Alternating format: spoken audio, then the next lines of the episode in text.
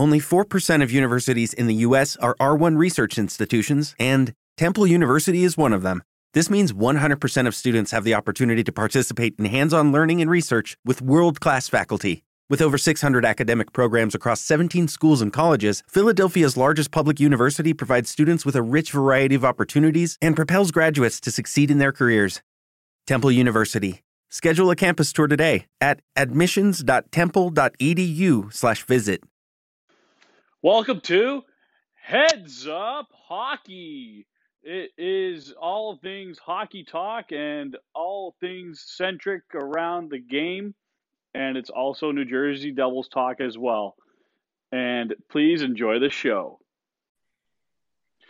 Hello, everybody. Welcome to Heads Up Hockey, and I have on Locked On Devils host Trey Matthews. Welcome to the show. Thanks for having me, Joe. I'm delighted to be here. Well, thank you very much. I actually really appreciate uh, yesterday's episode you did. We were talking about uh, Ty Smith yesterday um, behind uh, the scenes, but we talked about um, a little bit that we want to discuss uh, the prospects that we have in the past few drafts and the AHL pipeline and what you know the future holds for this team. All right, sounds good. All right, so before we jump on, um, can you tell the listeners uh, about your podcast and um, and what you kind of expect going tonight versus the Islanders? Sure. So um, I, I am the host of Locked On Devils. That's a daily podcast for the Locked On Podcast Network. I post uh, Tuesdays through Saturday, uh, usually early in the morning at around 6 a.m. Eastern time. So that way, uh, you know, you can listen to it on your way to work, school, or if you're on your morning jog, whatever the case might be. And um, basically, I talk about pre-game analysis, post-game analysis. I give player profiles, my opinions. We talk about world, uh, real world issues, whatever the case might be. It's just a lot of fun to do, and you know, it's just an array of things I like to discuss. And like you stated, uh, one of my latest episodes was a player profile surrounding Ty Smith because even though he was drafted in the first round, I felt like a lot of people didn't really know who Ty Smith was just due to the fact that it took him a while to get to the NHL and now he's making some noise and I just felt like his story needed to be shared. Um, and just my most recent episode that I posted today was a scenario, a few scenarios that the New Jersey Devils could potentially do to try to get Jack Eichel without trading away their young core. Yeah, that's going to be a very tough uh, thing that we're going to try and hit on later in the episode, which, you know, I mentioned publicly, uh, I teased yesterday or early today. Um, I do want to touch on, well, Amanda Stein put out five hours ago that um, the Devils versus Islanders, you have Andreas, um, Kyle Palmieri on that first line. Tell me what you think they can do versus the Islanders. So uh, for Johnsson and Palmieri, so uh, for Palmieri, this is the uh, to begin the season. I, I believe the first nine games uh, of the of the year, he didn't have a goal, uh, and that's the longest he's gone to begin a season without scoring a goal. But obviously, he started to get it going uh, against the Boston Bruins, in which we were able to upset them. So uh, for Johnsson and Palmieri. So uh, for Johnsson, I, I, believe he's kind of fallen underneath the radar. I believe he had a lot of high expectations going into the season. I believe a lot of people wanted him to do what he did in either his second or his third year with the Toronto Maple Leafs, in which he had a lot of points. And obviously, he hasn't done so yet, but his plus minus has been improving. Uh, he's slowly but surely been getting more comfortable into Ruff system and just uh, tallying up the points. So uh, I believe for Johnsson and Palmieri. they're sort of like the dark horses. So Palmieri is just someone who could catch fire. We we've known uh, what he can do ever since like what 2015, 2016 when he first joined the Devils. So um, Palmieri is just a, a, a goals getter. So you know, uh, just get the shots on goal and eventually trickle by. So that's what I keep telling about Bratt, Zacha, and Palmieri, which is just keep shooting the puck, and one of you will find the back of the twine, and one of you will lead us to victory. So I love it when I see one of those three players coming out aggressive, and for uh, Johnsson, just take it slowly but surely, and you know if he just plays his game, his production will be just fine. Yeah, and we talk a lot about production. You mentioned Bratt. I mean, when he was drafted, he was in the late rounds, and he's really turned into from a top nine to a top six forward, playing on the left wing, playing on the right wing. Sometimes he's been versatile. Um, when I first saw him and he started uh, playing more of the North American game, I really saw that you know he could shoot the puck on net and almost the way he releases it is just very accurate and it's very sneaky fast and um, I think the Devils can do a lot of damage with Zacha as the center tonight. They could if they choose to pass less and shoot more. I think maybe you could also as a decoy and you can pass it to Gusev who could snipe it in. But uh, one thing that I criticize Gusev is his uh, his foot speed. Um, not to mention he's starting to pick it up on the six man attack. Right. So, um, yeah, for Nikita Gusev. So, uh, for players like Gusev, they usually have to, you know, perform really well. Otherwise, they're going to just like fall out of favoritism and out of the rotation. So you're right. You hit the nail on the head when you uh, worry about Gusev's speed.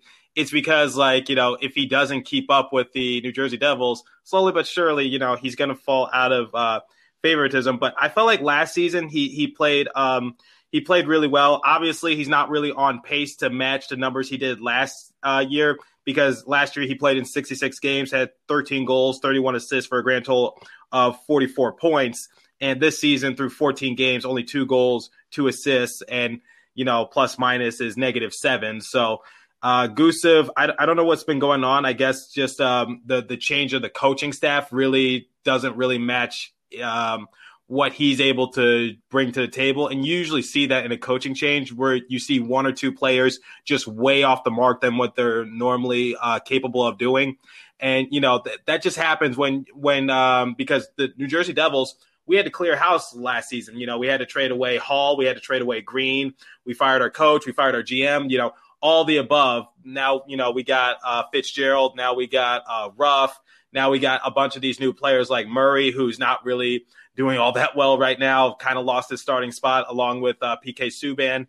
Um, then, then you know we got Johnsson, um, who who's solid. Uh, I think we're just waiting for him to just really. Uh, you know, take it to another level. And then obviously, sadly, we couldn't get Corey Crawford to, you know, suit up one game for us. And now, you know, we have Gusev, who's kind of like, you know, we, we had some, you know, bigger expectations for him because, you know, I just uh, shared to you his stats and, and I thought mm-hmm. I thought he would be a great passer, but obviously, you know, I think it's just the coaching game plan for Gusev because he's just way off the mark. Yeah, and you talk about like players that are off the mark. You know, Gusev's just having one of those years, but one guy that's really been off for me is uh, Travis Zajac offensively. Um, you know, you'd kind of look at his contract year. He's he's really up there in age at i know i'm 32 but he's 35 yet he's amassed over a thousand career games. And he just hit that milestone just recently. But i think that i think he's physically taxed at this point in his career. And i don't know if he's going to want to play another season or two because you know this is a new staff. And i don't know if he's fully confident in staying long term but I would like to see what he can do the rest of this shortened season, and maybe if Tom Fitzgerald decides to give him a contract or not. So uh, I've been saying this on my show a lot. I do not expect Zajac to be back with the New Jersey Devils next season, unfortunately, because like you said, he's up there in age. He's been with us through thick and thin. Obviously, um, hasn't been able to win a Stanley Cup, but he did go to the Stanley Cup Finals with us when uh, we played the, uh, the, the Kings, but obviously, you know, we, we I was there. Yeah, we we didn't win, but still, uh, at least he went to the Stanley Cup Finals. That's more than a lot of other players could say. So, you know, he's been with us through thick and thin. And um, obviously, this is just a it's just another turning point in our organization where we're trying to take things into a different direction. And yeah, uh, Zajac, he's been with us since 2006. Like the like, ladies and gentlemen, I'm I'm 21 years old. So he's been with us since I was in what kindergarten or first grade. So it, it's going to be really hard, but I don't expect him to be back with the New Jersey Devils next season. I, I, either expect for him to A, retire, or B, go to a contending team to maybe have one more chance to win a Stanley Cup? Yeah, I was talking to another person, um, a good friend of mine on the show, and we said, "What are the options left for Zajac?" And goes, "A retirement, B the Islanders." And the only reason why he would ever go to the Islanders is to be with Lou Lamoriello, the GM who drafted him, yeah. along with David Conte. But other than that, Zajac is a lifetime devil. He's not going to want to go. I doubt he's going to pull an Andy Greene. Well, Andy Greene was traded in his defense. But right. uh, let's see, another longtime devil who almost went to a New York team. With the Lucky Land slots, you can get lucky just about anywhere. This is your captain speaking. Uh, we've got clear runway and the weather's fine, but we're just going to circle up here a while and uh, get lucky. No, no, nothing like that. It's just these cash prizes add up quick. So I suggest you sit back, keep your tray table upright, and start getting lucky. Play for free at LuckyLandSlots.com. Are you feeling lucky? No purchase necessary. Void where prohibited by law. 18 plus terms and conditions apply. See website for details. Who does that remind me of? But he changed his mind at the last minute. Patrick Elias. Yeah, they gave him that special clause. Yep. So it could happen. It, it, you just never know. But like, um, we're talking about a lot of these young guys, and um, one of the guys that really hit off during the pandemic was Belarusian Minsk native Yegor Sharangovich, who really lit off the KHL in scoring. And he's seen the back of the net a couple of times this season. Um, what do you make of him? So after he got that game-winning goal against the Boston Bruins that gave us our uh, first win of the year, I actually renamed my show for a week just as promotion, Locked On Sharangovich, because I just love, I just love the determination and effort that I saw from him. So obviously he didn't really do anything in, in game one, but here's the one thing he did do. He drew like three or so penalties. Like he was putting his body on the line and um, uh, putting the Devils into power play opportunities.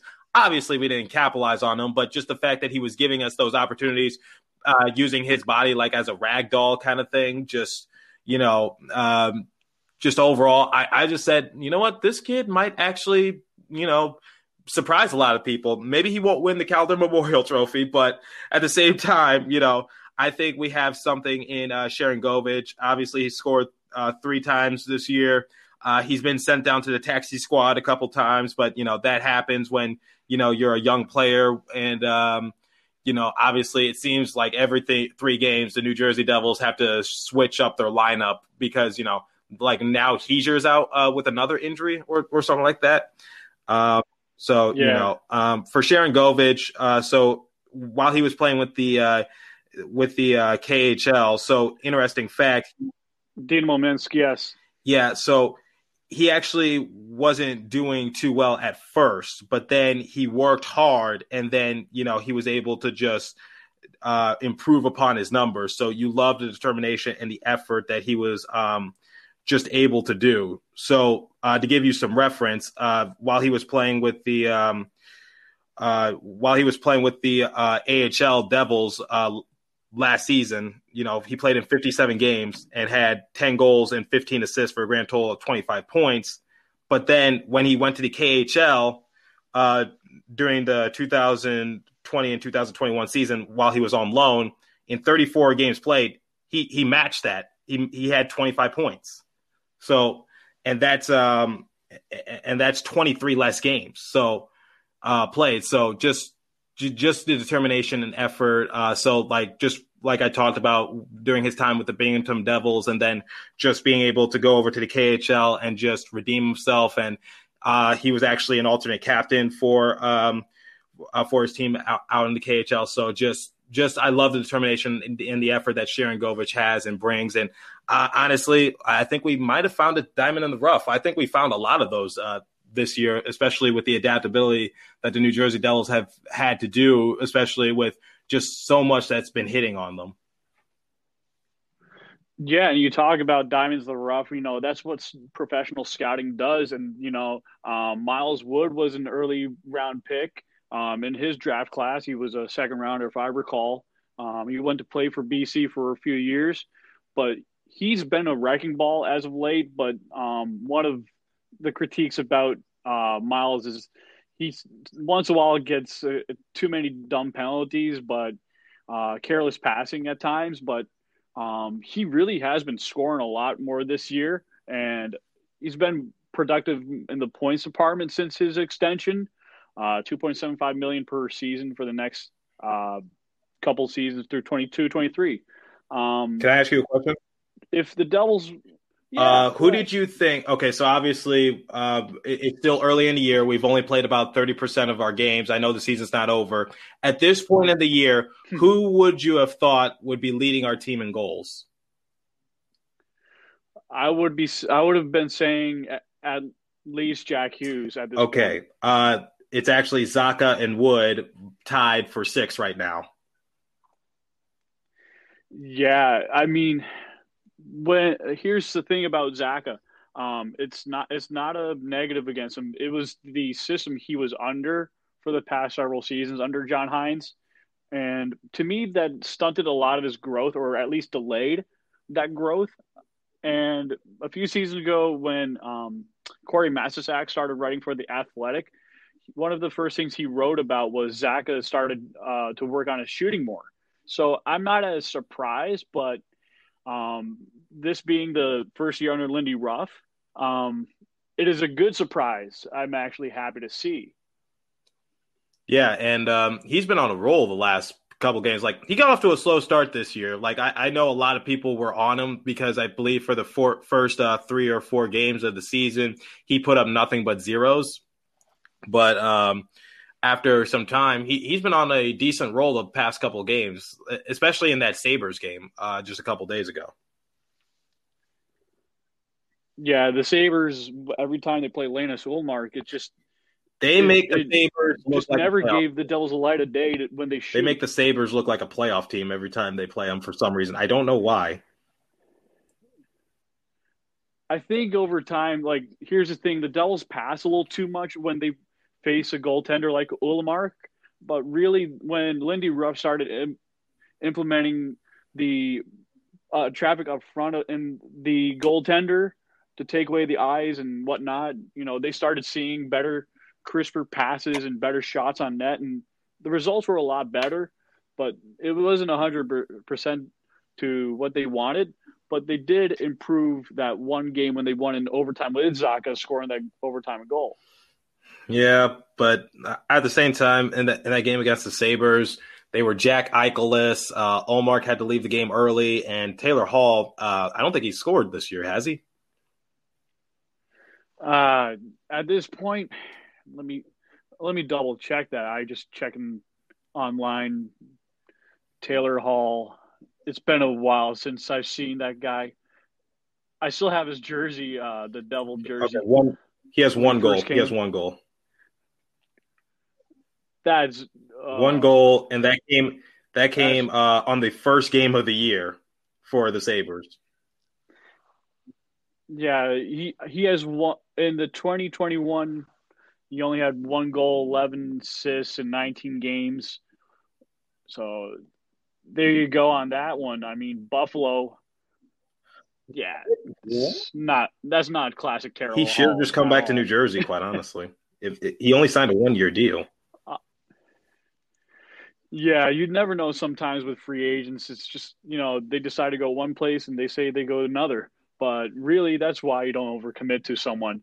Um, yeah, I wanted to look at um, the prospects that, you know, Devils fans have been craving for. Um, you know, this past pandemic draft, we had the 2020. Um, a lot of people are excited about Alexander Holtz um, Dawson Mercer, and some people just uh, were like, "WTF?" when uh, Shakir Mukhamadullin was uh, was picked in twentieth overall. I was one of those people. Um,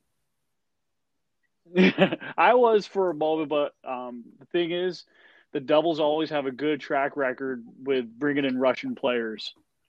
That is true. So I'll I'll hold them accountable to that. All I, am just saying, I'm pretty sure there were still some uh, better pieces available or better players available. Like uh, the one of the guys I was thinking about at the time was uh, Alexander Pashin, but I wasn't sure how Dr. Amy Kimball and the way you know the evaluation process would go because that's pretty much a top secret thing, kind of like a a CIA thing. So you you can't really hack those things when it comes to the Devils and their. Well, worst comes to worst, they can always trade them.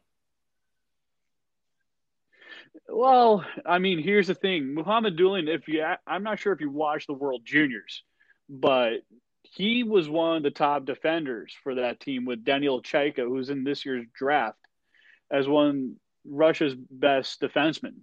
So Mukhamadullin actually has a really good uh, skating game. He can shoot the puck very hard, and he's he's still pretty physical, but he's just starting to add on muscle.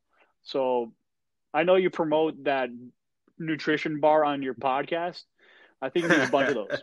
Am I allowed to say it on your show? Bill? Yeah, Built Bar, course. Built Bar, the uh the the protein bar that tastes like a candy bar. Uh, go to builtbar.com and use the promo code locked on 20 and you'll get uh 10% off your first order.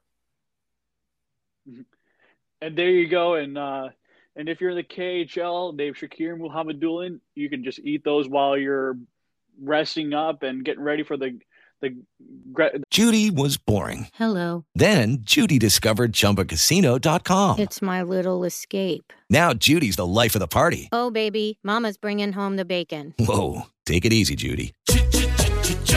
The Chumba life is for everybody. So go to ChumbaCasino.com and play over 100 casino style games. Join today and play for free for your chance to redeem some serious prizes. ChumbaCasino.com. No purchase necessary. Void where prohibited by law. 18 plus terms and conditions apply. See website for details. With the Lucky Land slots, you can get lucky just about anywhere. This is your captain speaking. Uh, we've got clear runway and the weather's fine, but we're just going to circle up here a while and uh, get lucky. No, no, nothing like that. It's just these cash prizes add up quick. So I suggest you sit back, keep your tray table upright, and start getting lucky. Play for free at LuckyLandSlots.com. Are you feeling lucky? No purchase necessary. Void where prohibited by law. 18 plus terms and conditions apply. See website for details. The Gagarin Cup, which is their version of the Stanley Cup in the KHL, and it's a really good league for a kid like him who's, you know, 19 years old and just starting to gain experience. I mean, he's he's paid his dues in the MHL, VHL.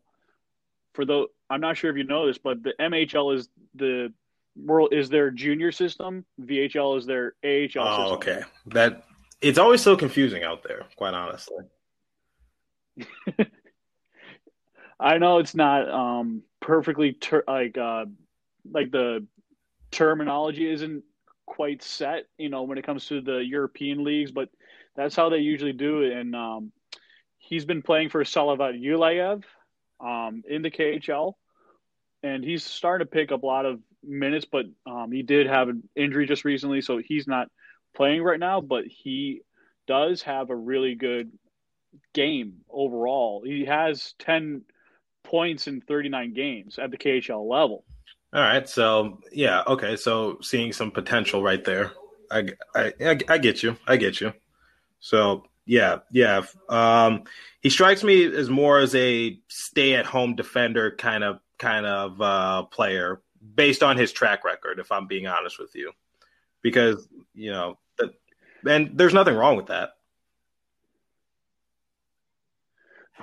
Yeah, you need more players that can be solid, you know, protecting the crease. Like when I watch him, he's physical. He likes to not necessarily poke check, but push you off, you know, your game and just throw you off and make sure you don't get too comfortable, which is important because, you know, you're going to have guys at the NHL level who are going to try and uh, invade the space of the Royal Road, which is what Valiquette calls that golden high danger zone where you create a lot of scoring drives. That's where a lot of scoring is caused at this point in the game. And you want to have those guys that that back you up. Yeah, uh, you know, I, like I said, I was surprised when the Devils drafted him. I'm going to be completely honest with you, but at the same time, maybe they see something in him that you know we uh, that you know we didn't see at the time. So, like you said, when you when you watched the uh, World Juniors Cup, and he said you said he was playing excellent defense. That's actually what we need, quite honestly, because the Devils' defense is atrocious, and it's like a, a rookie is right now leading um, our defensive squad at this point. So, it's just like. Um, uh, we need all the defensive help we could get. Um, he's not the person I had in mind, but at the same time, it seems like um, you know it, it seems like he's more focused on just trying to be an anchor below the blue line and just protect the crease and just overall he's not too worried about you know uh, padding his stats. And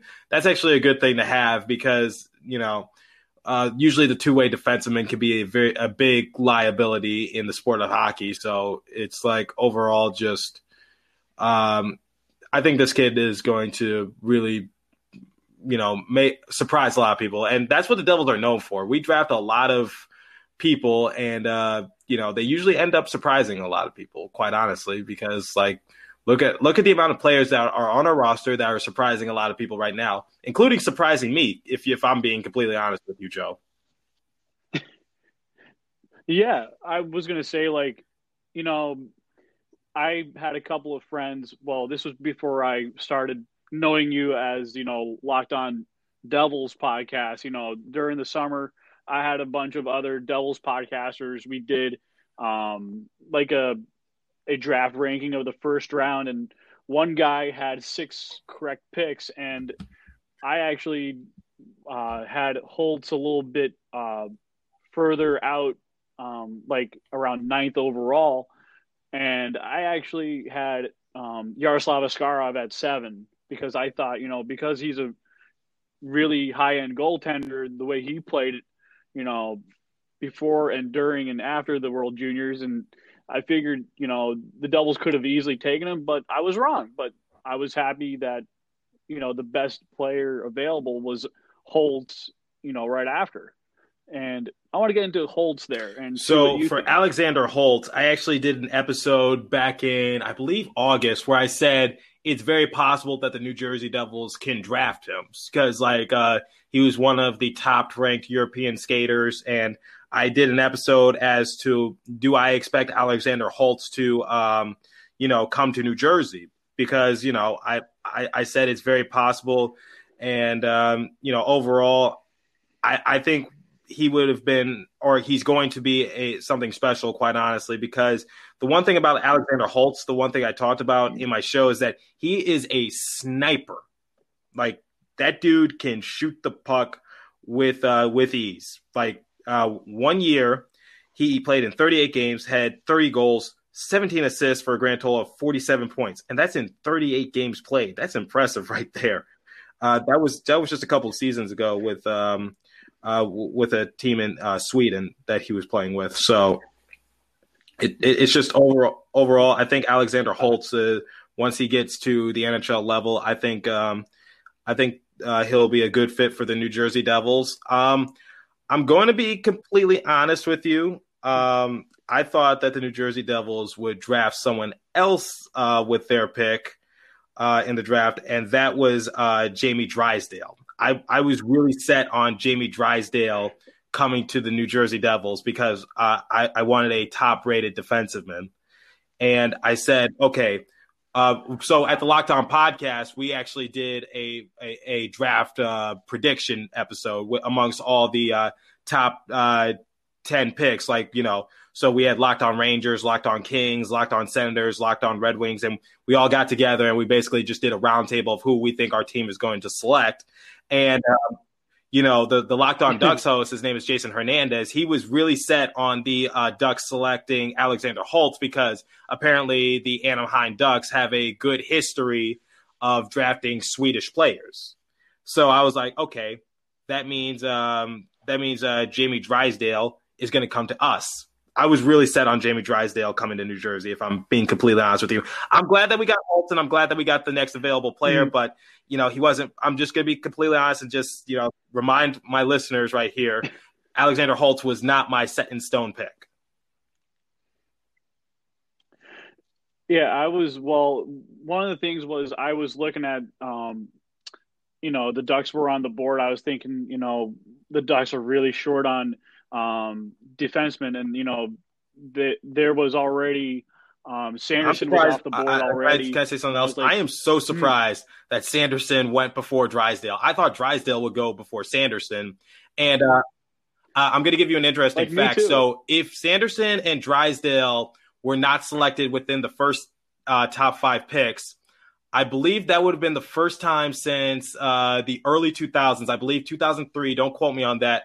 That a defenseman was not selected within the first five picks.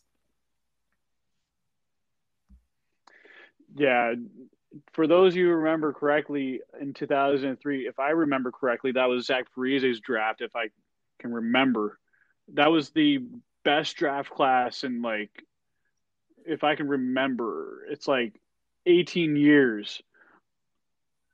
That was like the best. yeah. Year. So, yeah, it was. Uh, yeah, it was uh 2003 because uh, Ryan uh, Suter went uh, number seven th- that year to the uh, Nashville Predators.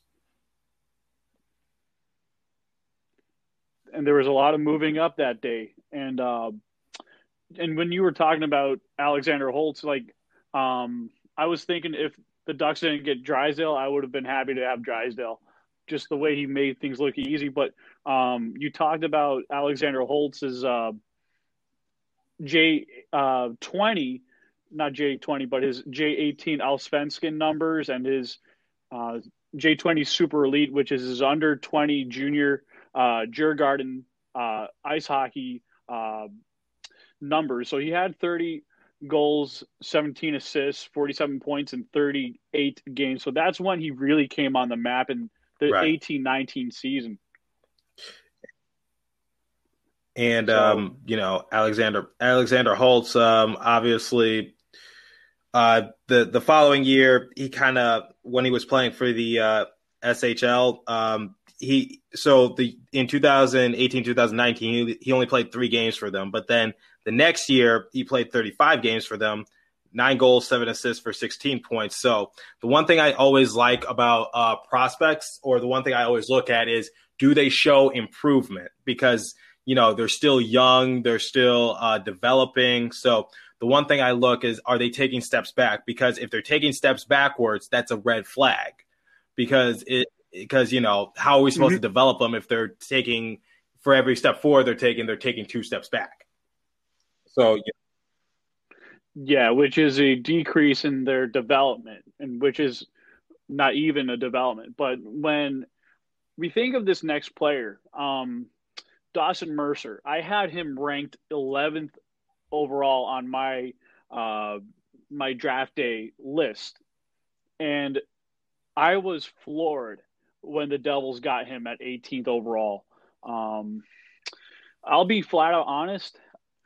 His defense is very good. His forechecking is just a, is really where I want a player that I want to have when he develops, whether he's a third or second or first line uh, center winger, and you know having him playing for the QMJHL, you know that's a, usually a high scoring um, conference in the CHL where you know he had been traded from one team in Drummondville Voltigeur, and then he went to Chicoutimi Saguenay. Um, in 1920, he had 60 total points in over 42 games and he also played in the World Juniors uh, just a couple months ago, if I remember correctly, in which Canada was uh, yeah. upset by Team USA. That is, well, that is correct. That's the second time I've seen Team USA beat Canada um, the past few years. Sorry to my uh, fellow co-host Jake Wakely, who's going to be listening to this later. Um, he's busy. He's a father right now, so um, I am sorry to mention that, but uh, you got us good back in uh, 2010 in Vancouver, so that's a little payback. Yep. There. Well, pay, payback is uh, well, no, I can't say that. Uh, revenge is a dish best served cold. It's revenge karma. is a dish best served cold. Yeah, It's like serving cold poutine. Oh man, he's gonna. it's fre- that's French fries, cheese curds, and gravy. Sounds like a heart attack. Um, actually, if you haven't gone to Pommes Frites in New York City and Manhattan, start it with a small portion. You'll be good. I will there. next time I'm in New York, but the traffic there is awful. The traffic in the East Coast is awful. yeah, I was. I would say this: um, next time they hold a draft in Montreal, that's when I'm going to dish out. but but uh, we all honestly, back to Dawson Mercer, we were uh, discussing about uh, his numbers and just his production. So I actually, um, I actually talked to someone. Uh, he, he's a friend of mine who plays hockey. He thinks that Dawson Mercer is going to be a bust. Quite honestly, he says that's why Mercer fell a few spots down is because, um, you know, overall there's just nothing impressive about him. Like there's nothing that jumps out to him. Like you know, and you know, obviously in 2015, 2016, um, you know, we see that he had 68 points, but other than that, or you know, 2018, 2019, he has, and then he had 64 uh, points again. But um, he just doesn't think that Dawson Mercer is impressive. And obviously, I said like, you know, I don't think uh, you're looking at the full picture of what Dawson Mercer can contribute potentially my question to you is what do you say to my friend who thinks that Dawson Mercer is going to be a bust? Well, here's the thing. A bust is a player who is not good A mindset wise, B they don't play the game right physically, they're not there, you know, to support the team and they're not there to be in every game. To me when I watch Dawson Mercer, I noticed that he forechecks a lot, very strong along the wall. He plays a 200 foot game and he goes all out, whether it's his first game or it's his last game, whether he's playing against Austria or he's playing against the U.S. He goes all out and he does whatever he can to help his team win, whether they win or not. And there's a reason why he became part of Hockey Canada, is because he could support that third, second line and add skill and depth. So let me put it this way.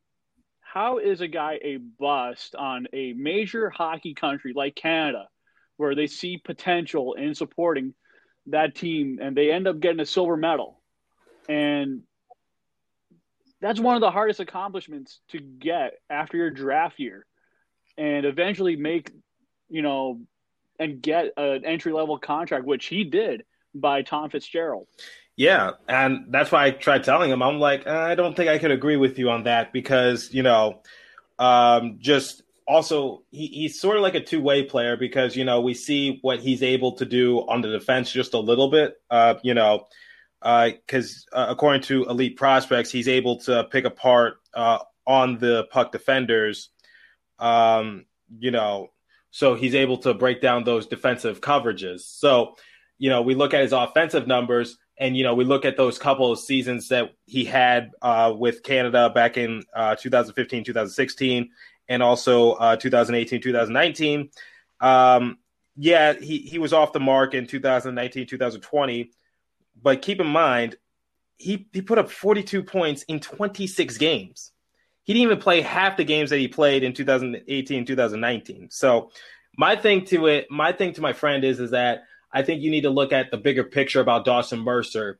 You know, will he be the next, um, you know, the, the next big thing for New Jersey? No, probably not. But at the same time, I think he could contribute uh, at a good enough, um, at a at a high enough level that uh, the Devils will see value in him. Right, and one of the things I like about him is that he ha- he plays that Selke Trophy type game. Like he does a lot of takeaways he doesn't give away the puck, he takes away the puck, which creates opportunities. When you create opportunities, you create offensive flow from your defense. And that is an important stat that the analytics team in the Devils organization actually sees value in every player that they look in the scouting. So I would say that is a big key driver going long term. Uh, another prospect that I want to switch the subject a little bit. Uh, let's talk about another Devils prospect, Reilly Walsh, the native from Harvard. Uh, yeah, obviously, he was teammates with Adam Fox, and Adam Fox is doing pretty well with the Rangers. Like mm-hmm. last year, he was leading that uh, sorry defensive unit for the New York Rangers. Now, who was the uh, head defensive coach for the Rangers last season? It was Lindy Ruff. And who did well? Adam Fox my my hot take is if Reilly Walsh gets the opportunity, which is likely, to play alongside with Lindy Ruff, do you think Reilly Walsh has a chance to be the next Adam Fox? I think he could be something similar, if not a little bit better. I saw him recently, not just you know doing a nice slap shot goal like a Brian Rafalski, but I did see him skate up the ice nice and smoothly for Binghamton and score a goal coast to coast, which I know it's the AHL, but the AHL is a lot harder than playing the NCAA to an extent. So really, I like the footwork on him. I like the mind on him. I really think if he finishes out this uh, full AHL season, let's let's see what he can do going into the next season in training camp. Yeah, I mean, I, I think uh, I'm not sure if you knew this or not, but while they were playing for the Harvard Crimson, uh, Reilly Walsh and Adam Fox they actually led their team in points, and they were both defensive men. Like it, it's it's really rare to see uh, your your two defensemen leading your team in points. So I think for for Reilly Walsh, if, if he just gets that opportunity to play with Lindy and just uh, you know do what he's currently doing in uh, for the Binghamton Devils, I think we have another diamond in the rough. Quite honestly. And you know, you talk about offensive defenseman and Lindy Ruff. When Lindy Ruff was last in Dallas, when he got there, he helped turn around John Klingberg's game, which you know he really started turning his offensive game around. And they he started fitting that run and gun offense, and having that defenseman uh, on the rush coming in, being that fourth attacker really makes a difference. And you want to pepper as much as you can on the goaltender, and that creates uh, you know scoring drives. And if you put enough traffic up front, and let's say future devil Nolan Foote comes up, the son of Adam, uses that big body, tips a puck in. Yep, his his his, uh, uh, his father's number is retired by the Colorado Avalanche. So big shoes. And I know many listeners don't want to talk about the uh, Avalanche from 2001, but that could have been a fourth Stanley Cup total Lucky Land Casino asking people what's the weirdest place you've gotten lucky? Lucky? In line at the deli, I guess? Aha, in my dentist's office. More than once, actually. Do I have to say? Yes, you do. In the car before my kids' PTA meeting. Really? Yes. Excuse me, what's the weirdest place you've gotten lucky? I never win and tell. Well, there you have it. You can get lucky anywhere playing at LuckyLandSlots.com. Play for free right now. Are you feeling lucky? No purchase necessary. Void where prohibited by law. 18 plus. Terms and conditions apply. See website for details. Hey guys, it is Ryan. I'm not sure if you know this about me, but I'm a bit of a fun fanatic when I can. I like to work, but I like fun too. It's a thing. And now the truth is out there. I can tell you about my favorite place to have fun. Chumba Casino. They have hundreds of social casino style games to choose from with new games released each week. You can play for free anytime, anywhere and each day brings a new chance to collect daily bonuses. So join me in the fun. Sign up now at ChumbaCasino.com. No purchase necessary. VGW. Void were prohibited by law. See terms and conditions. 18 plus. For the double. Let's not talk about Things that. Go right. Let's not turn listeners away. nah, I'm just I'm just saying that was just you know because it's right. Foote and it's his son. But anyways, I'm just saying um, Nolan Foote he has a shot that his foot his footwork was just the one thing that needed the most work. But I think the way he's playing, six total points in eight games, three goals, three assists. I think he could be ready soon. Well, sooner he has to do well because we traded Blake Coleman for him, so he he, he better do well. And he's also the son of a well-respected uh, NHL player in Adam. So you know, obviously, you know, has a lot to live up to because, you know, his father won a couple Stanley Cups with the Avalanche, as you mentioned. So, you know, that that's uh big shoes to fill if you're Nolan. But I believe I believe our our young players, uh, Joe, I, I, I just believe that the Devils have a good prospect system that uh, a lot of people are overlooking because look, we have Ty Smith, and n- did anybody anticipate Ty Smith to be in the Calder Memorial Trophy race? Nobody. If if, if somebody said they were, they're lying. You, like, I, I'm not as surprised now, but like I knew like over the past two seasons when he was drafted, he had the potential offensively to get there. It was just a matter of not if, but when. And the climax or the crescendo, it, I like to call it, has started. So really, this the big orchestra is beginning, and people are starting to see it. Um, that reminds me when Walsh gets here, you're going to also have another defenseman ready in Michael Vukojevic. And uh, you, you, were talking about Mike. What what do you what do you um, what are you saying? What, what am I saying is I I see a big gritty physical defenseman who could also chip in offensively. Uh, you have a guy that can block a lot of shots, be physical like a smaller uh, Anton Volchenkov.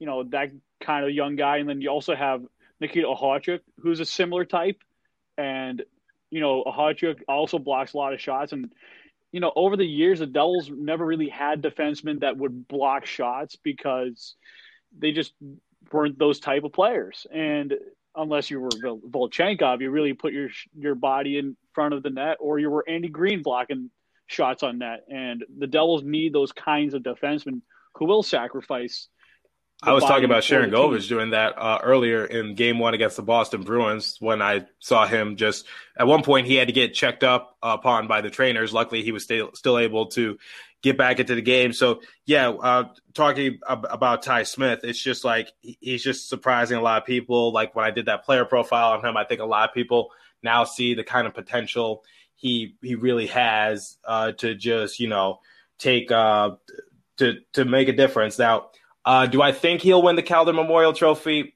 Probably not. Most likely not. Just due to the fact that you know um, there's just a lot of you know other you know there's just a lot of other great players out there and the devils i don't think they're going to finish in a respectable position with the way they've been playing lately i could be wrong but if if like Mackenzie Blackwood wants to win the Vezina Trophy, or if Ty, Ty Smith, excuse me, wants to win uh, the Calder Memorial Trophy, the New Jersey Devils have to finish in a respectable position, or maybe even get into the playoffs by by the you know grit of their teeth, by just like the skin of it, just so like you know you could give those players that much more eyeballs looked at or attention. So you see like, oh wait, they made the playoffs. Yes, it was barely, but at the same time, look at who's contributing. Now, uh, going back to like what I was saying about Sharangovich, Sharon Govich is, I think, um, you know, uh, surprised a lot of people because I don't think anyone knew uh, like what the potential the kid had to do. And then, you know, obviously we got lucky and we had three first round picks in this uh, past year's NHL draft. And, you know, we talked about Alexander Holtz and how he's a sniper, Mercer and his contribution, just being a two way player. You know, maybe he could win the Selke Award uh, sometime in the future or you know now uh, Mukhamadullin, uh, you know the the Russian stay-at-home defender. Um, you know maybe he can help out in the long run. And overall, I just think that we have a lot of great young guys uh, that can really uh, help us out. And also, like uh, you know, when we traded for Nolan Foote, and now we got uh, Adam Fox's line mate partner in Reilly Walsh. Now, I got to ask you this million dollar question. This kind of steers away from the con- conversation. Would you trade any of those guys to get Jack Eichel? Okay. Which so which one a few scenarios that I had in mind were uh, it's going to Reilly Walsh and Ty Smith and uh, two uh, future picks. I believe they would have to be first round for Jack Eichel. Uh, to be honest, I'd actually say no because I actually like the I like the three players that we have. Um, I've seen the Devils before acquire different players in different trades, and I don't think Jack Eichel is the kind of leader you want on a team, especially the head the headache he's had over the years with Buffalo and their ownership. And I'm not sure if he could handle being in New Jersey's uh, ownership group. And I just think that trading assets for a guy who's had a history of headaches with Buffalo uh, ownership to me is just like a, a, re- a, big red flag for me. So I say no to Jack Eichel. I love the way he has played his hockey, but um, to me, mindset and character is everything. So it's a no on Jack Eichel. Yes, it's a and also no it wouldn't be the first time that you know we traded for a big name player and now we're stuck with their large contract. I'm, I'm looking. I'm, I'm looking at you, that, PK. That is absolutely correct. I mean, PK has nine million dollars left, and I mean, PK Subban's taken up a lot of uh, cap space, which is eleven percent, by the way. It's what um, Cap Friendly tells me right on their website. You know, that's all the way through 22, 23, and I think he's going to be exposed in the expansion draft, and Seattle has to take on a big contract to get to the 81.5 million. Well, cap, um, I, I know their uh, play-by-play announcer uh, Everett Fitzhugh, who will be covering them on the radio. So maybe I could tell him to tell the front office to uh, take PK Subban the expansion draft, please, because we cannot get rid of him. Like he, like how do we like he PK Subban relatively makes us worse in every aspect. I, I literally just wrote an article about this for the Hockey Writers. He um, you know, uh, according to Evolving Hockey's uh, goals above replacement chart, the only category where Subban's production is above replacement level is the power play offense. However, he's barely, you know, treading water in that respective field. Yeah, I'm sure you probably know a good friend of this show, um, Alex Chauvancy, who writes for the uh, Hockey Writers, who actually does put up a lot of those similar stats. And he had another article similar talking about how the Devils have improved a few things over the past few days, but still going through that five out of six game rut. Yeah. That, that is frustrating, and I just really hope we can just get it together because the thing is, we should have won against the Sabres. Like, we, there is no way, like, what we played them what, like three times, and we lost uh, two of the three. There is no way we should be losing to the lowly Sabres at all. And the fact that we had to uh, take them into an OT just to beat them, and they were Eicheless. Uh, Ullmark had to leave the game early, and Hall's been struggling all year. Really concerns me. Yeah, I was going to say, you know, PK's been so lackluster this season and last year. You know, he was just a complete mess under John Hynes and just he's looks not just snake but he looks completely uh, whacked out of you know change of scenery from Nashville, and I just think you know the Devils could promote another defenseman like a Reilly Walsh to succeed him, and I have written articles on the Puck Authority about you know eventually having a successor for PK, and I think Walsh would be the the right guy to be there, but um, I'm glad that Sami Vatanen is on the right hand of being a veteran, and I just think PK's days are numbered um, in New Jersey. Yeah, honestly. and uh, it, it's already showing because, like I said earlier in the show, uh, Ty Smith and Damon Severson they actually took the top positions of Ryan Murray and PK Subban for top defensive line for the New Jersey Devils. So slowly but surely, PK is falling out of favoritism, and that fifth round pick that we traded for uh, Ryan Murray is looking better and better each day. Yeah, and you you talk about Ryan Murray, like I'm not sure if it's an injury thing right now, I think it's a, or it's a. I, I think Lindy said thing. it was a healthy scratch, or I don't know. I think they said they were just trying some new things because, you know, Ryan Murray just hasn't really helped them in the long run, and honestly, he has one year left on uh, or this is like his final year of his contract, and I don't expect the Devils to pursue him after this. And then we essentially traded. Essentially, we we lost a trade then. Quite honestly, I know it's a fifth round pick, but at the same time, I would rather have something rather than nothing. Right, and uh, the Devils actually can trade Ryan Murray. I actually saw on the Athletic yesterday when I was reading. They mentioned him as one of the guys that could be dealt, and Kyle Palmieri was also on that list. But if you can get a fourth round pick in this year's draft for him, that's a huge that's a huge return on. Oh, good point. Uh, I forgot. Yeah, we could trade him, but who would want him because he's injury prone and he's struggling on a lowly uh, New Jersey Devils team. But yeah, hopefully we could get just some sort of pick out of. I don't know. It's going to be really. Um, it's going to be interesting. Do you think the Devils will try to, you know, I don't think they want to be sellers per se, but at the same time, they they're, they're not contenders either. It's like I feel like we're stuck in neutral.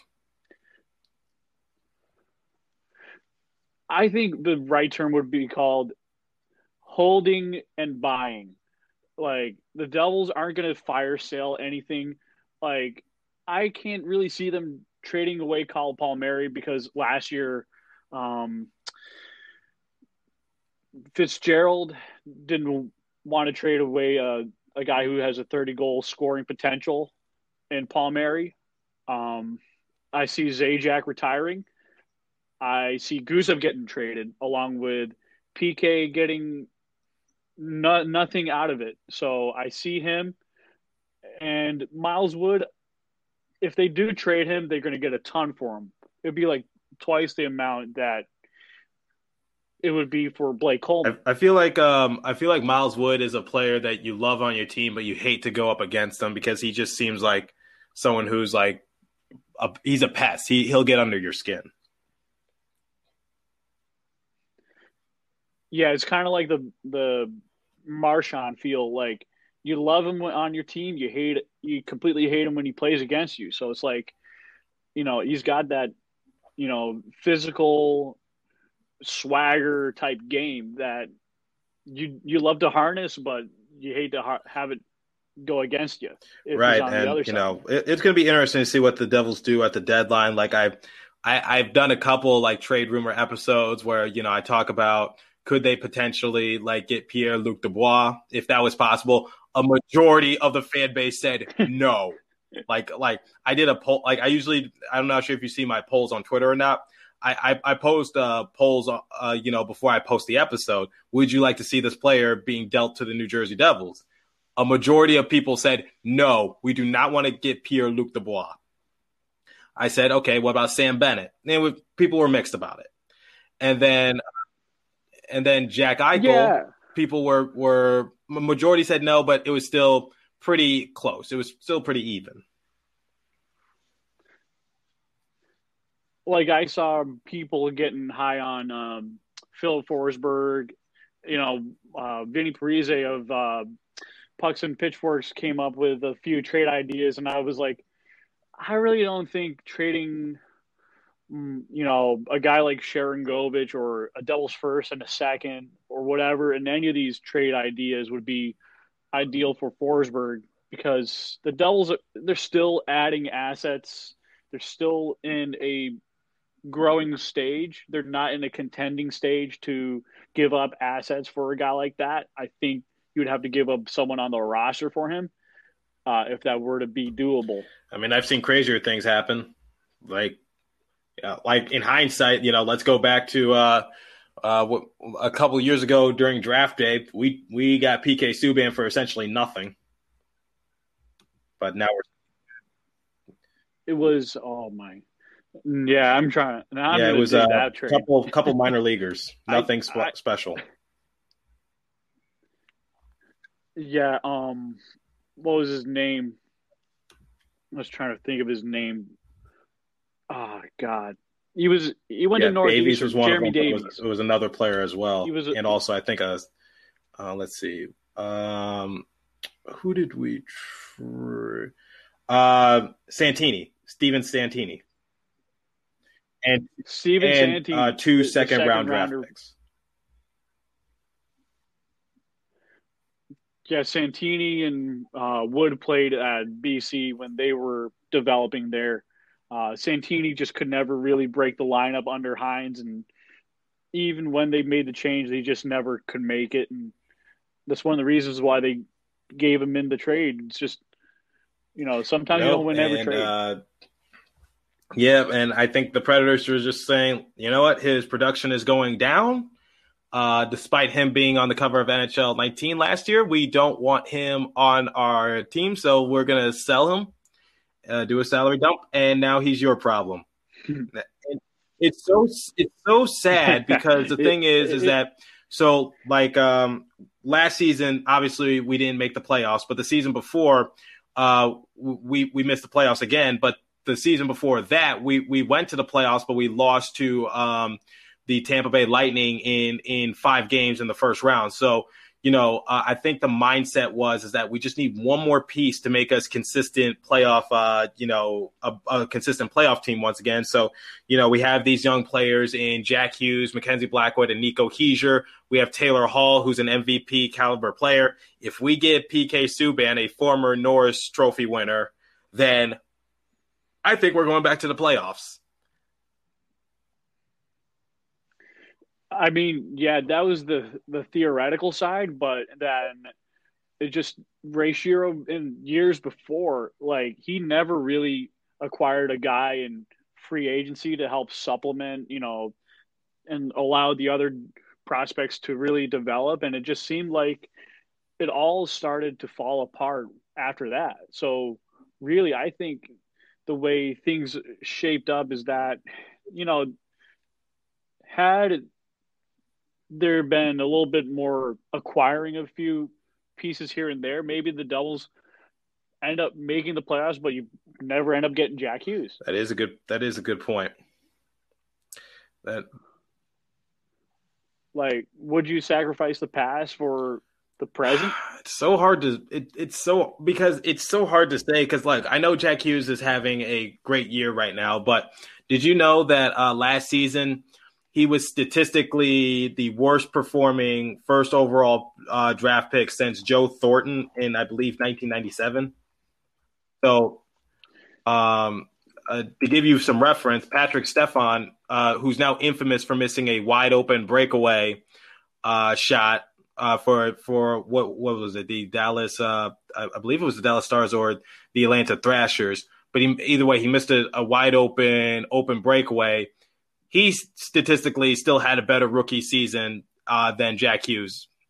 So you know, just you know, just putting that out.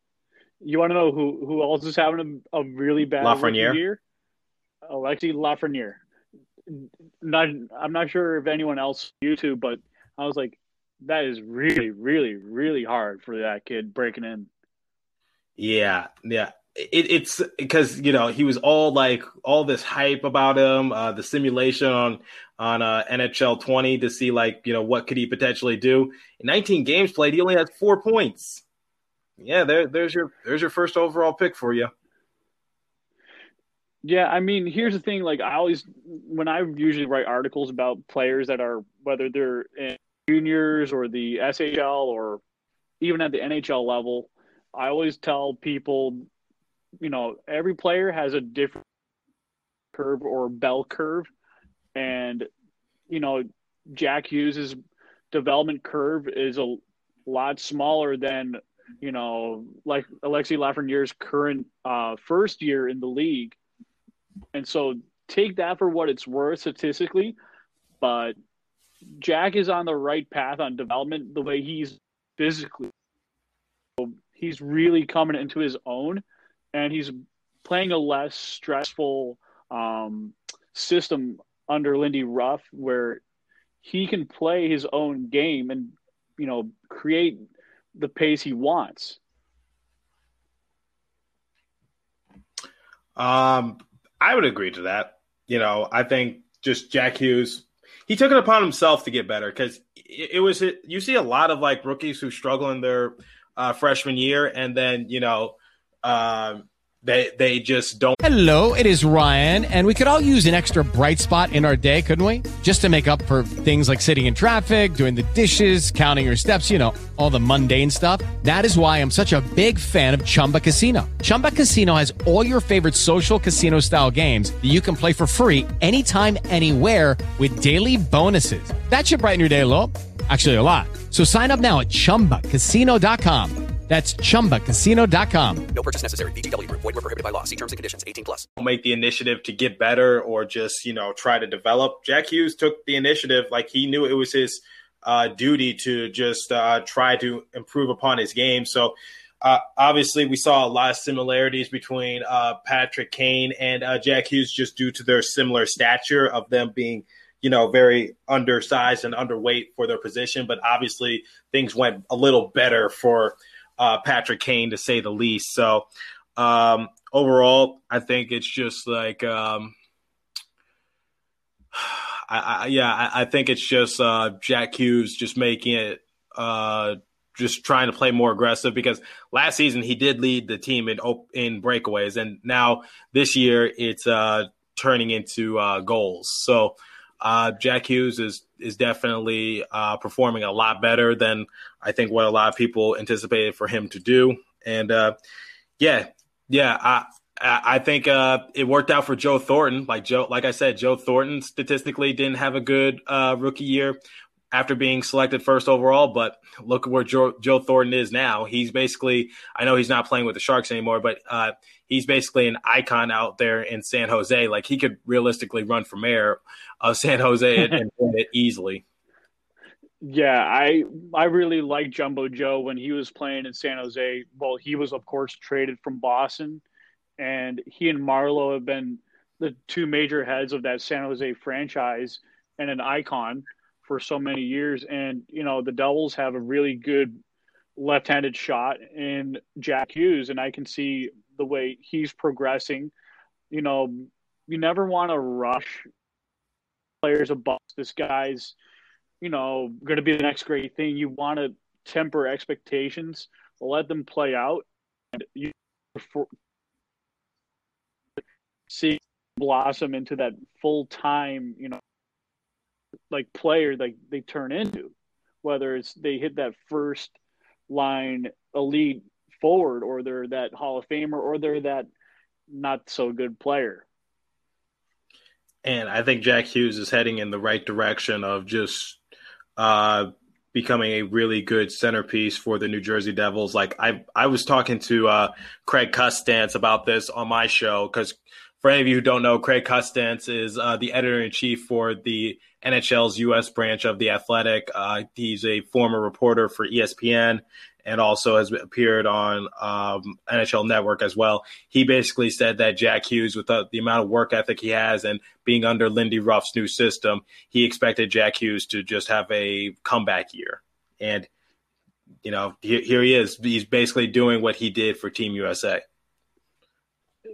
Absolutely agree with it. And, you know, Team USA is actually growing a lot of really good from the USNTDP. And, you know, I'm sure – you've probably seen Trevor Zegras, and he is progressing in the direction for the Anaheim Ducks fans to follow suit. And he's got, you know, uh, Getzlaf to thank for his progression. And, you know, when you have those kind of veterans really under their tutelage, uh, that they need to become really successful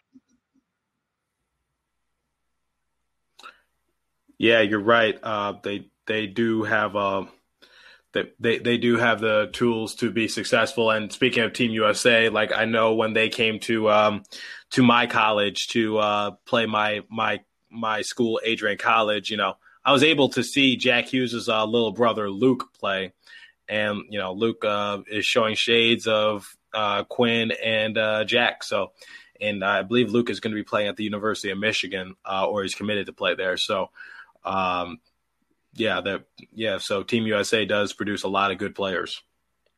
Yeah, and I, about what I I've told people this not just at the Puck Authority, but I've written an article saying to friends of mine. I said, don't be surprised if you see five defensemen taken in the 21 draft year or the 21 draft class because this year's draft it looks like it's going to get delayed um, into 22 because of what's going on in this world. And there's not enough sufficient data to really come up with scouting reports and you know some leagues are on and off and some leagues postpone you know because of what we're dealing with but we'll eventually get out of it. And um and there could be two back to back drafts but um i'm not sure if you heard this but um they, there was a 31 thoughts podcast by elliot friedman they talked about um an amendment possible collective bargaining agreement to make adjustment for that. Really? Yeah. If you go to Elliot Friedman's uh, 31 Thoughts podcast, Mhm. most recent podcast, Uh, Elliot, Elliot, what again? Friedman, F R M A N. Oh, there it is. Yeah. Oh, yeah. I actually listen to him every other week. I as much as I can. Um, he's a very good source of information for any of the listeners don't know. Elliot Friedman's kind of like the he's like the hockey insider that breaks things before they happen and when they happen and makes them official when Bob McKenzie's not around. Well, that's good to know. That I'm always looking for like new things to like listen to. I've been listening to listening to him for years and years. Uh, and if you follow him on Twitter, um, you'll see that um, he does about uh, not just his 31 thoughts about all the other teams and stuff like that, but he also puts out um, like what's going around the league. And if you ask him a question, you know, he could probably tell you or not. And he does have really good NHL sources really close to the situation. Well, it's always good to find new connections to like, you know, get the latest uh, you know, information out there or or uh hear what what's going on and you know, always list, always uh looking for like new podcasts to like listen to and just, you know, li- like on my way to school or on my way to work, whatever the case might be. And I want to say this: um, you really impressed me today. And um, how did you? I know you mentioned this on your podcast, but how did you first get into Devils hockey? How did I get into Devils hockey? Um, it's actually it's actually uh, an array of things. So I have family in New Jersey. Um, so you know, I I've spent a good amount of my summers in New Jersey. So just like, you know, um, I guess forced to like watch them on TV at times. Uh, I started a little. I started watching a little late though. I'm gonna be a little honest, but you know, at the same time, um, and, and here's actually a cool story that I've never shared on my on, on my um, on my show. Uh, so you remember uh, uh, what was his name? Stefan Neeson. Neeson. Yeah, Ste- Stefan Noesen. Yeah, the Yeah, Noesen. former uh, Devil. The um, he he was picked up off waivers from uh, the Ducks. Uh, I believe he's with the Sharks now. Um, He uh, started so with the goals.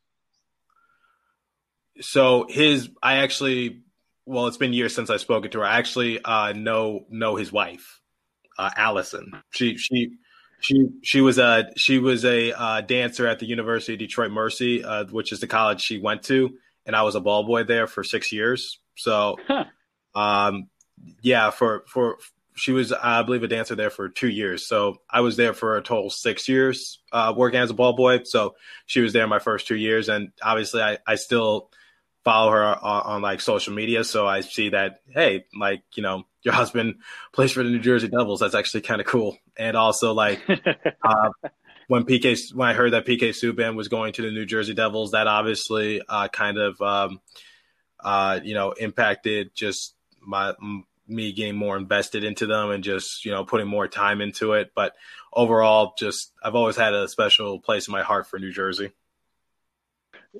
Well, that's a very good story. I started out. Um, I haven't told many people this story on the podcast, but um, when I first moved to New Jersey in 2005, um, it was the 2005 2006 season in August, and a good buddy of mine is a Devils fan, still is, named Alex Goldstein. Thank you. Um, it was during lunch that he got me interested in Devils. Person was a Ranger fan, and she tried to get me into it. I said sorry, but uh, my family's from New Jersey. They've been in New Jersey since 1664 when it was New Netherlands, and I don't feel that um, special with the city of. I don't feel like you know the Rangers would represent me, and I said, you know, my my mom's side is from Jersey, and I just really love the red and black, and I just really love the history of the team, and I like that you know they represent um, the people of New Jersey, and they way of representing players. Uh, like they really had a good history bringing in the former Soviet Union players. Um, if you ever get a chance to watch uh, the Red Army movie, um, I highly uh, recommend it because they talk a lot about from the Soviet Army side of what happened, both good and bad. I'll definitely give that a a, a listen, or or uh, or or read more into it. I should say. It, it's really interesting because um, Lou Lamoriello was one of the guys that brought in uh, a couple of guys like uh, Vyacheslav Fetisov, to name one of the several guys um, that came into New Jersey, and the Devils needed to be a bit more, but guys that I really liked when I first became a fan was um, John Madden um, in 2005, and it was great to see a lot.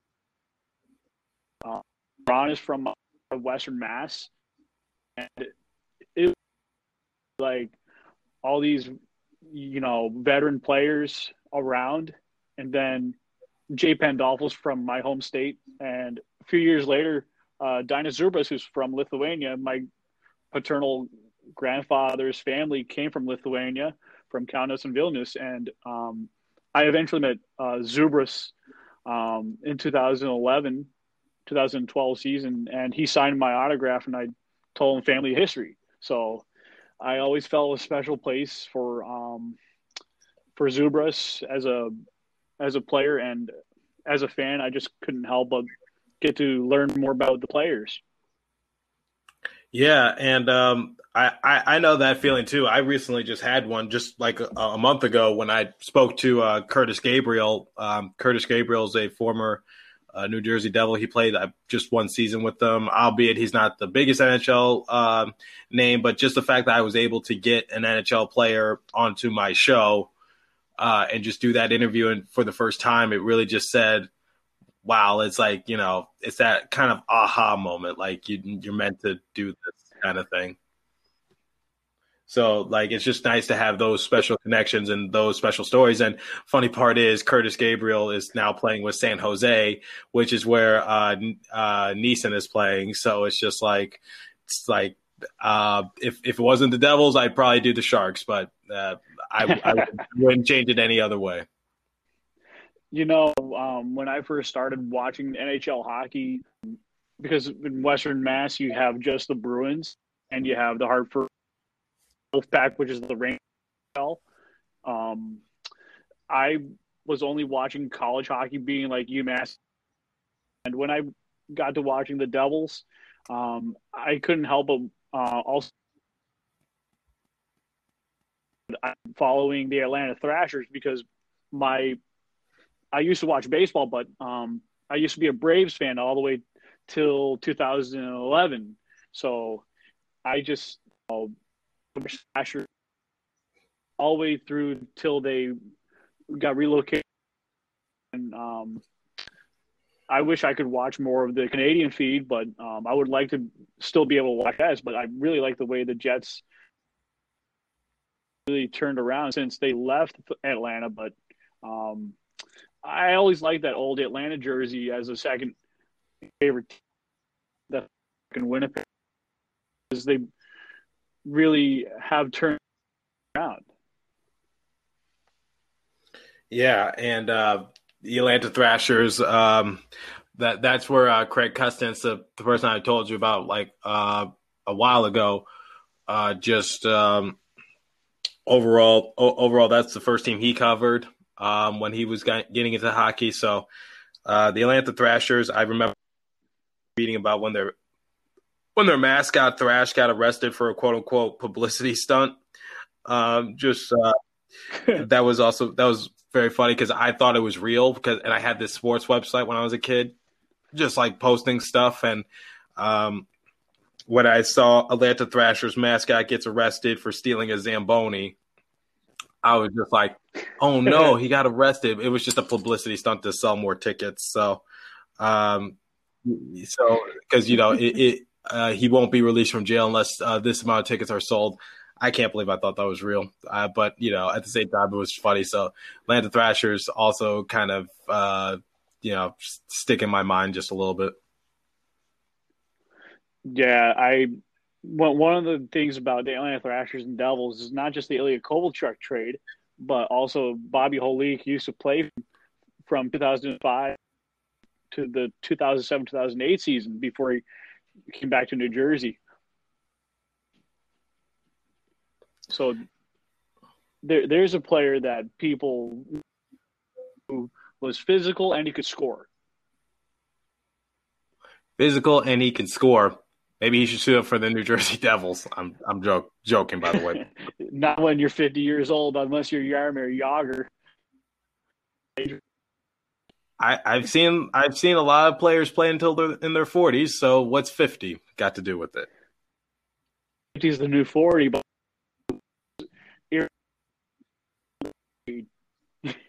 yeah, prop. That's probably it. Yeah, that's probably the way things are rolling now. It's too quick. Otherwise, we still have a lot of players still left. But I was going to say, what you got going um, for the next couple of episodes? Well, uh, obviously the Devils play in what like an hour or two, so I gotta I gotta um, cover the I gotta do a late night episode where I give my opinions on the game. Usually it's a rant because the Devils usually disappoint me, especially their specialty teams, and um, I'm also going to do an episode covering about uh, PK Subban and his strugg- struggles, and um, yeah, and also inform people that I spoke to you and came onto this show. And just uh, had an overall nice conversation. Yeah, that's that's basically why I got on tabs. It usually it's especially easier to plan out episodes, especially since we're in season and so much changes that at a time. So, you know, um, uh, I can always talk about trade rumors. I can talk about contracts, whatever the case might be. It's a lot of fun. Yeah, I I have a buddy of mine who keeps me in sync the room like wrap up. I would like to say, you know, this was really well thought out, and I thank you for coming on. You know, within 24 hours. Um, I was I was kind of surprised when I got the invite, but I'm glad I uh, accepted it because this was a lot of fun. Yeah, I I always like promoting other podcasters on, especially Devils podcasters, um, just giving everyone a voice. If you're looking for an, an, another NHL voice, you got to get Cam Jansen on. He's very funny. He's, uh, how do I say he? Too much. He's, he's a fun person to have on. Cam Jan- Jansen. J A N S E N. Look up the Cam and Strick podcast. He was also on this podcast um, with me and Jim Berger almost a year ago. All right, I'll give him. I'll give him. I'll try to give him a shout. Sounds like a lot of fun. I love, like I said, I love having people on my show.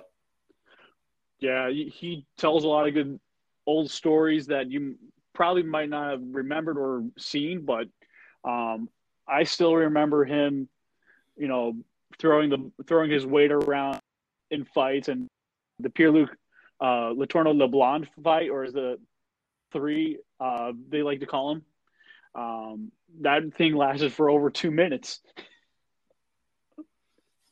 Oh man. Sounds entertaining.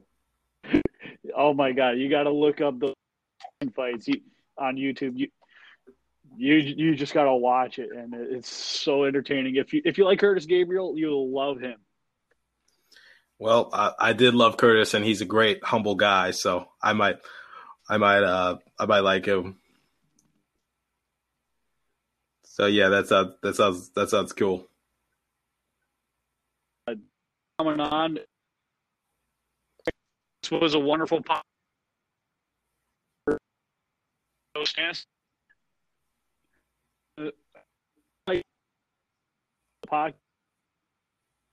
podcast.